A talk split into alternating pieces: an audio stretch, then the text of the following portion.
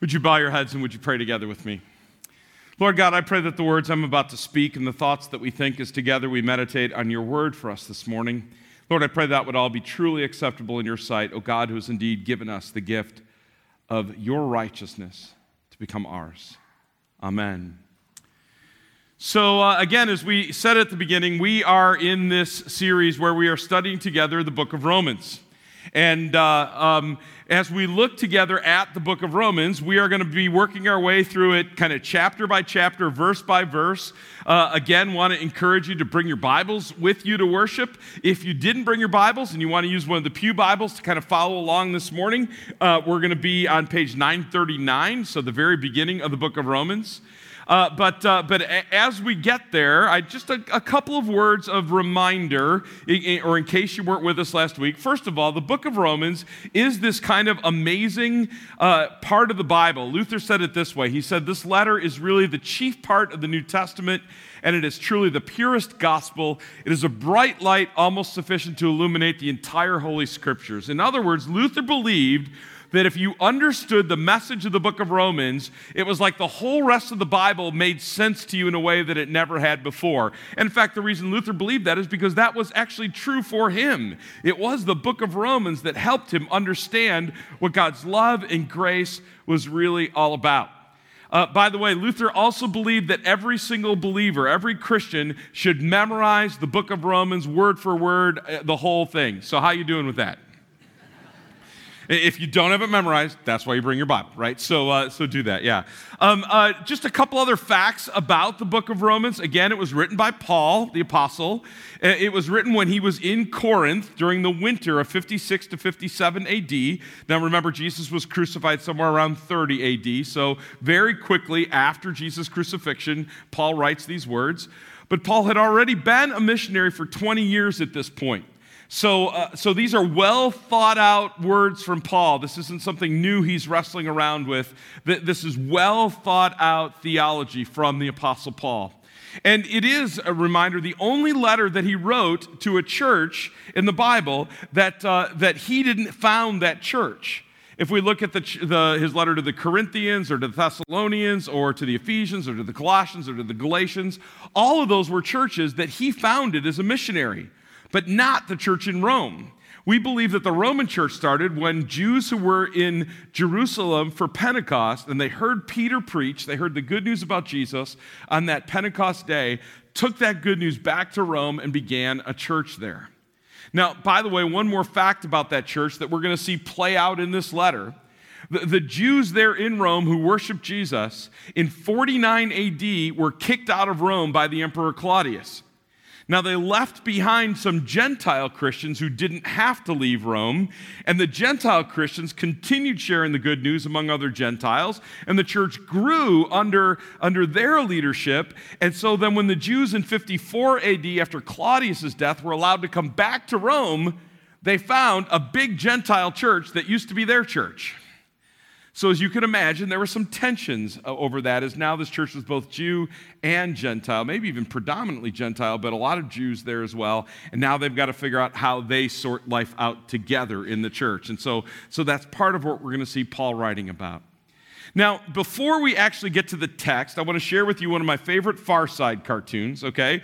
Uh, remember the Far Side? How many of you remember that, that uh, cartoon? Yeah, great cartoon. I really miss it. I was kind of amazed. This is from 91, 1991, a long time ago. But, uh, but, but, but to, to describe this to you, if you can't see it, it's, it's entitled God at His Computer. And there's God sitting there, presumably, and he's looking at this poor guy walking along the sidewalk. There's a piano hanging above his head, and God's finger is hovering over the smite button on the keyboard. All right. Now, now a lot of people believe that's what God does.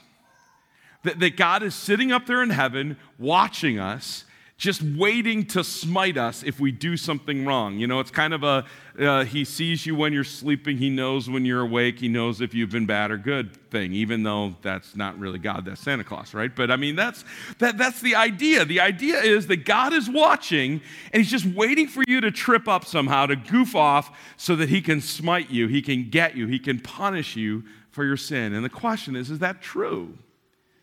Well, we're going to see in this section of Romans. So let's take a look. Let's dive in.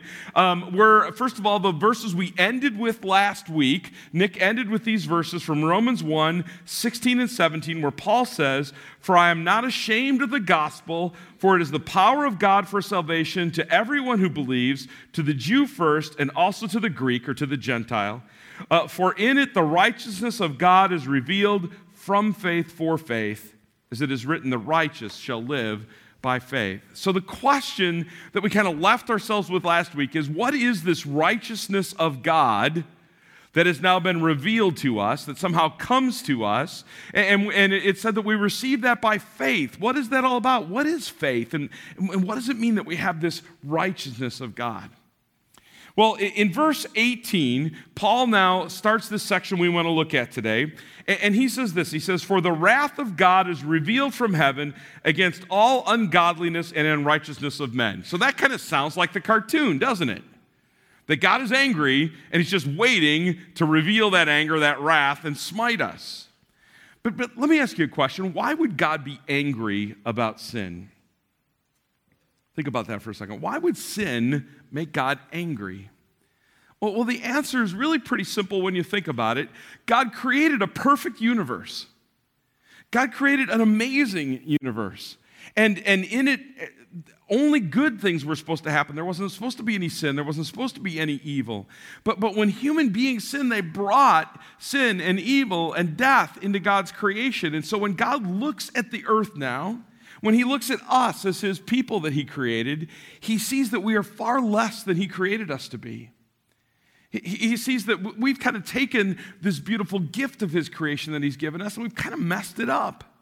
It, it, it is a, a mere shadow of what he wanted it to be. So, no wonder that God feels angry about sin. He goes on to say this in, in verse 19. He says, uh, For what can be known about God is plain to them because God has shown it to them. His eternal power and divine nature have been clearly perceived ever since the creation of the world in the things that have been made, so they are without excuse. In other words, what he's saying is even if you've never read the Bible, even if you've never heard of God, if you study the world around you, it's clear that there's a God. Tony Diekman was preaching over at Green Trails uh, this week, and he and I were talking yesterday. And, and he said to me, he goes, Isn't it amazing that the two scientists who decoded the human genome, both of them began that process as atheists, and both of them ended that process as believers in God? One of them specifically wrote that it was his study of the human genome that led him to believe that there had to be a God even though he was raised saying that there wasn't one. A good friend of mine is Dave Newkirk. He's a member here at Trinity. He's a dentist. And uh, he's kind of an expert in the jaw and the teeth and how they all fit together and how it all works together. And, uh, and he, he gets to lecture kind of all over the world about that subject. And I actually heard him lecture once. And he was describing the intricate way that your jaw works when you chew. I mean, something as simple as chewing that we take for granted is really, when you look at it, incredibly complex and incredibly amazing how it all fits and works together. And I was watching him lecture, and he's describing describing this all, and then he stops and he looks at his audience and he said, Now, if you want to believe that that climbed out of some primordial ooze, that's fine, but I think somebody designed that. He's right. You see, the fact is, when we study uh, the world around us, Paul says, it becomes evident to us that there has to be a God, that somebody designed this, somebody put this all together. And by the way, even more than that, just for a second, look ahead at chapter 2, verse 15. There he says that, that not only is it evident in the world around us that there is a God, but he says they also show that the work of the law is written on their hearts, while their conscience also bears witness. In other words, what he's saying is not only is the knowledge of God evident in the world around us, if we look inside of us, we all have this kind of instinctive, people say, understanding of right and wrong. We don't, we don't necessarily learn right and wrong, we know right and wrong from the very beginning. And, and by the way, that, that right and wrong is common among all societies. There are just certain things we know you're not supposed to do. Every society on earth has always believed that selfishness was bad and focusing on the needs of others was good. Every society on the face of the earth has always believed killing someone for no reason is bad. but helping them preserve their life is good. It's just kind of built into the fabric of the universe. C.S. Lewis said it's the best argument from his perspective that there is a God. That, that there's this knowledge of right and wrong that seems to be built into all of us. He says that had to come from somewhere. And Paul says it came from God. God wrote that in our hearts. But there's a problem. Look at verse 21. He says, For all they knew, although they knew God, they did not honor him as God or give thanks to him, but they became futile in their thinking. Literally, the word there is empty in their thinking. It, it, it's a word that comes from pagan worship when they would just kind of babble and babble and babble and not really say any words and not really mean anything. He says they became empty in their thinking, and their foolish hearts were darkened. Claiming to be wise, they became fools, and they exchanged the glory of the immortal God for images resembling mortal men and birds and animals and creeping things. In other words, he says they stopped worshiping God and they made their own idols. Now you may go, well, we don't do that, right? We don't worship idols. Really? Luther says it this way He says, anything in which you put your hope and your trust that can become an idol for you. So, in other words, if you look at your bank account and you go, as long as that number's high, I'm fine, but if that number gets too low, I, have lost all hope, then that bank account has become your God instead of trusting in the God that made you. Or if, or if uh, as long as you live in a nice, beautiful house, you, you feel like life is good, but if you had to get rid of that house and move into a small apartment somewhere, you'd feel like you were a failure, well, then that's become your God, not the God that created you and provided for you or, uh, or if it's your job, your career, or moms, if it's the fact that you're a mom and you have kids, whatever those things are, those are all great gifts from God. But if we make them our gods, if we make them the thing that decides whether we feel good or bad about our lives, whether we have our, a, a sense of peace and hope or whether we despair, if we do that, then those things become our God. And Luther says, I mean, uh, Paul says here that we all do that. We all make other things our God. And then look at verse 24. He says, Therefore, God gave them up. Now, I, I want to read you a number of different translations of that, okay? Um, the NIV says, God gave them over. The New Living Translation says, God abandoned them. The contemporary English uh, version says, God let these people go their way. I like that one, that's pretty good. God's word says, God allowed their lusts to control them. And the message, maybe, is the best one of all. It says, So God said, in effect, if that's what you want, then that's what you get. In other words, notice what it's saying here. It's not saying that God is up in heaven waiting for you to do something wrong so he can smite you. What it's saying is God is up in heaven going, You can do what you want to do. I will let you do what you want to do. If, if you want to worship me, if you want to follow me, if you want to try to follow my plan for your life, that's great. But if you decide you want to go your own way, you want to decide how to live your life on your own, you want to worship other things other than me, then I'll let you do that. And you will have to suffer the consequences of that. So God isn't waiting to punish us. In fact, God doesn't punish us at all. He doesn't have to. We punish ourselves by the choices that we make. He goes on in, in uh, chapter 2 then to say this. He says, Therefore, you have no excuse, O man, every one of you who judges. In other words, notice what he's been saying. Up to this point, he's been going, they, they, they, them. And now he goes, Oh, by the way, those of you that are reading this letter, that they, it's you. you. You're the ones that do these things. You can almost picture the people hearing this letter from Paul read to them the first time. They're going, Yeah, they do that stuff. Oh, yeah, they do that stuff. Those, those people, they're bad. And then Paul goes, well, wait a minute, you're they. And they go, whoa, whoa, whoa, wait a minute, okay? Look at what he says. He says, For in passing judgment on one another, on another, you condemn yourself, because you, the judge, practice the very same things. I read this book uh, this week called Repenting of Religion. It's really a, a great book, by the way. And, and he, talks about how we as Christians have fallen into this trap of becoming judgmental of others. And he describes himself sitting in a mall one day, uh, just kind of sitting there. He'd been doing some shopping, and he's just kind of people watching, right? And he watches this one lady walk by with an ice cream cone, and he's thinking, she shouldn't be eating an ice cream cone, I'll tell you that. And he watches this guy walk by, and he's like, does he realize he's 40 years old? He should be dressing like he's 17, you know? And, and he's kind of just sitting there not out loud, but just in his head, passing judgment on everybody as they walked by. And he, and he noticed that the more judgment he passed on people, the more, the better he felt about himself. And Paul's saying that's what we do. You know, we're quick to point the finger at others. but slow to realize that when we point one finger at others, there's three pointing back at us, right? That, that we do the same things. He goes on in, uh, in verse 6 to say this. He, he says, He, that he's talking about God, will render to each one according to his works. In other words, He will give you what you want. But then he says this To those who by patience in well doing seek for glory and honor and immortality, He will give eternal life. But for those who are self seeking and do not obey the truth, but obey unrighteousness, there will be wrath and fury. In other words, he says, if you behave yourself, you get eternal life, and if you don't, you don't. And uh, um, that, that sounds a little unusual to us. You know, because we, as, we as, especially Lutheran Christians, we go, whoa, whoa, whoa, wait a minute. I, I didn't think that was how it worked.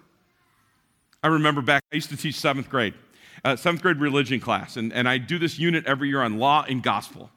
And, uh, and so at the end, there was a test. And a part of that test, uh, there were about 50 different statements of things to do, right? And you had to mark them L for law, G for gospel, or B if it was both, okay? And uh, so, so there, there was a statement on there on the test, and it said, promises eternal life. Now, in my answer, Keith, the answer to that was, what do you think? Gospel, right? The gospel promises eternal life. Well, well one of the kids marked it B, both. So I marked it wrong. And, and, and he came up to me afterwards and, and he, said, uh, he said, Mr. Schultz, I think you made a mistake. And I said, Impossible. and uh, he goes, No, no, seriously, look, you know, it says promises eternal life. And I, I marked it B. It's both. I said, No, it's the gospel. The gospel promises eternal life. He says, No, the law does too. So, what do you mean? He said, Well, it says in the Bible, Jesus said, You know, um, uh, if, if you're perfect, then, you know, if you do this, you will live. Here, Paul says that you, you do the right thing, you get eternal life. The law promises eternal life. And I had to admit he was right, I had to give him credit. But here's the problem no one's ever been able to do that, right? We say that the, law does promise eternal life, but it's an empty promise. There's only one person in the history of the world who did well enough, who behaved well enough to get eternal life. And who was that? It was Jesus. He's the only one. Yeah, the, the law promises if you do this, you will live. The problem is none of us do it. And that's what tr- Paul is trying to help us see. In, uh, in verse 14 and 15, he says this. He, he says, For while Gentiles who do not have the law by nature do what the law requires, they are a law to themselves, even though they do not have the law.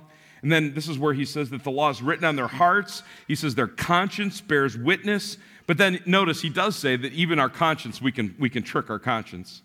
He says, and their conflicting thoughts accuse or even excuse them. Sometimes we can trick our conscience into, into accepting just about anything in our lives.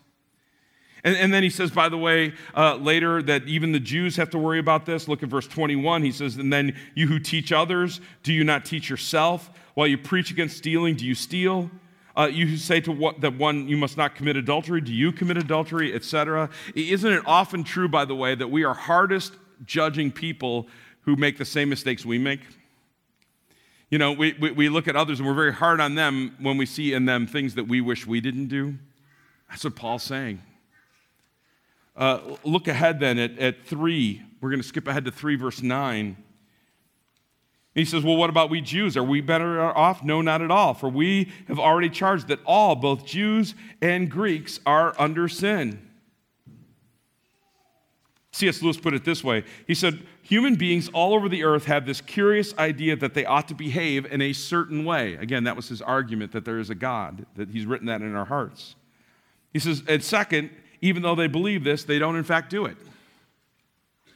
We don't. And then, and then he starts in, in verse 10 and, uh, and he has this long list where he grabs little quotes from the Old Testament to make sure that we all understand that every single one of us falls short of the glory of God, that none of us keep God's law. Listen to how he says this. He says, No one is righteous, no, not one. No one understands, no one seeks God. All have turned aside. Together they have become worthless. No one does good, not even one. Their throat is an open grave. They use their tongues to deceive. The venom of asps is under their lips. Their mouth is full of curses and bitterness. Their feet are swift to shed blood. In their paths are ruin and misery, and the way of peace they have not known. There is no fear of God before their eyes. Wow. Um, Did you ever have a, a, preacher or somebody say to you that you take John 3:16, you know, that beautiful summary of the gospel, for God so loved the world that he gave his only son, that whoever believes in him will not perish but have eternal life. And they say, take that, but don't say God so loved the world, put your own name in there, you know? So God so loved Mark that he sent his only son. And that's really comforting, isn't it? What if we did that with what Paul wrote here? Mark is not righteous. Mark does not understand. Mark does not seek God. Mark has turned aside. He has become worthless. He does not do good, not even one. His throat is an open grave. There's venom of ass on his lips. His mouth is full of curses and bitterness. His feet is swift to shed blood. You get the idea. But Paul's right. We all sin. We all fall short of the glory of God. Look at verse 29. He says, Now we know that whatever the law says, it speaks to those who are under the law, so that every mouth may be stopped and the whole world may be held accountable to God. For by works of the law, no human being will be justified in God's sight. That's the truth of the law. We're all sinners, we've all fallen short. But look at verse 21. I always tell people that, uh, that when you're reading Paul's letters, you have to look out for the big buts. They didn't laugh at that the last service either. I don't know what's up with that. but, but, but, but seriously, you, you need to look for when Paul says, but and, some of those buts are more important than others because what he's saying is, he's been saying very truthfully, all of us have sinned. All of us have fallen short of God's glory. The reason the world is a mess and God is mad is us. But, but there's good news, Paul says. He says, but now the righteousness of God has been manifested apart from the law. He says, under the law, we've all sinned. He says, But now there's a righteousness of God apart from the law, though the law and the prophets bear witness to it. And this righteousness of God comes to us through faith in Jesus Christ.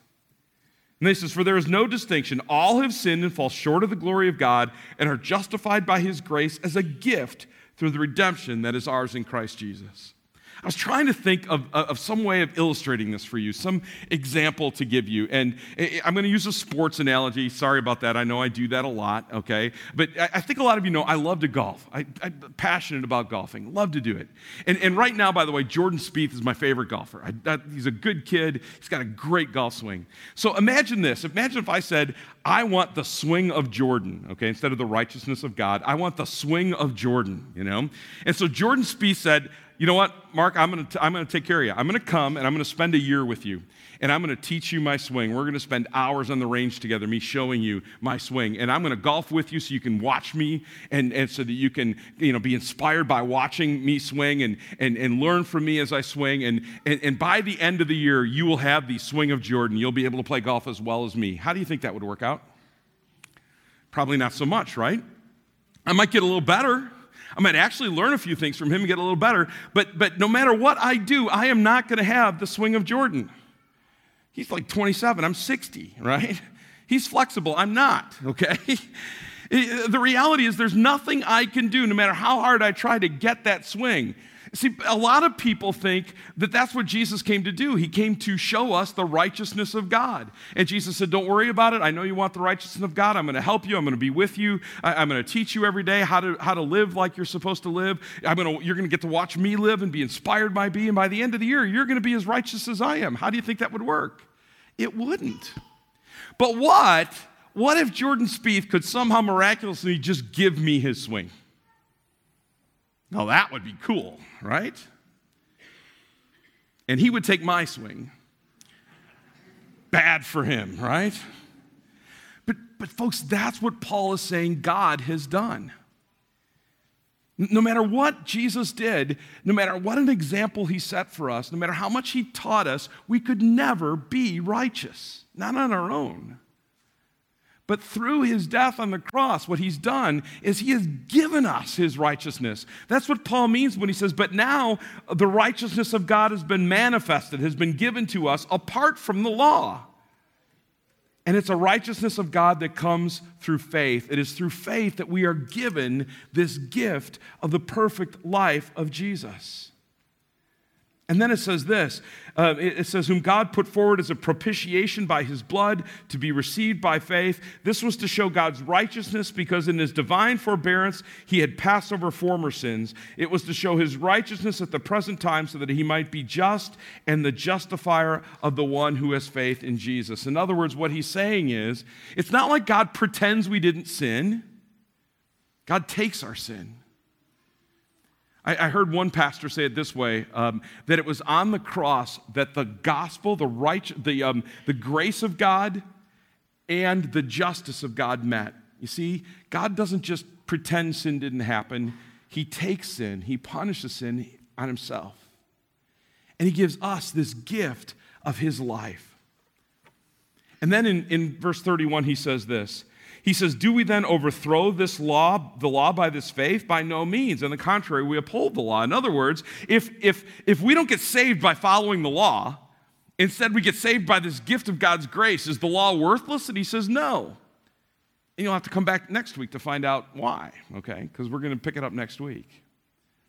But, but before I'm done, I, I want to go back to that cartoon again because as I was thinking about it, there's one little tiny change you could make to this cartoon to make it right. In other words, we just said, Paul just taught us that God is not just sitting up in heaven with his finger hovering over the smite button, just waiting for an excuse to punish us, right? He doesn't do that. God doesn't punish us, he just lets us do what we want, and we punish ourselves. But what could you do to this cartoon to fix it? What if you took that key on the keyboard and erased the word smite on it and wrote the word love? Then it works, right? Then it works. God is just sitting there, just waiting to give us the gift of His love and grace. All we have to do is accept it. All we have to do is be willing to receive it. All we have to do is, through the faith that He gives us, receive that gift of the righteousness of God that He gives to us through Jesus. God's not waiting to punish you, He just wants to love you. Amen.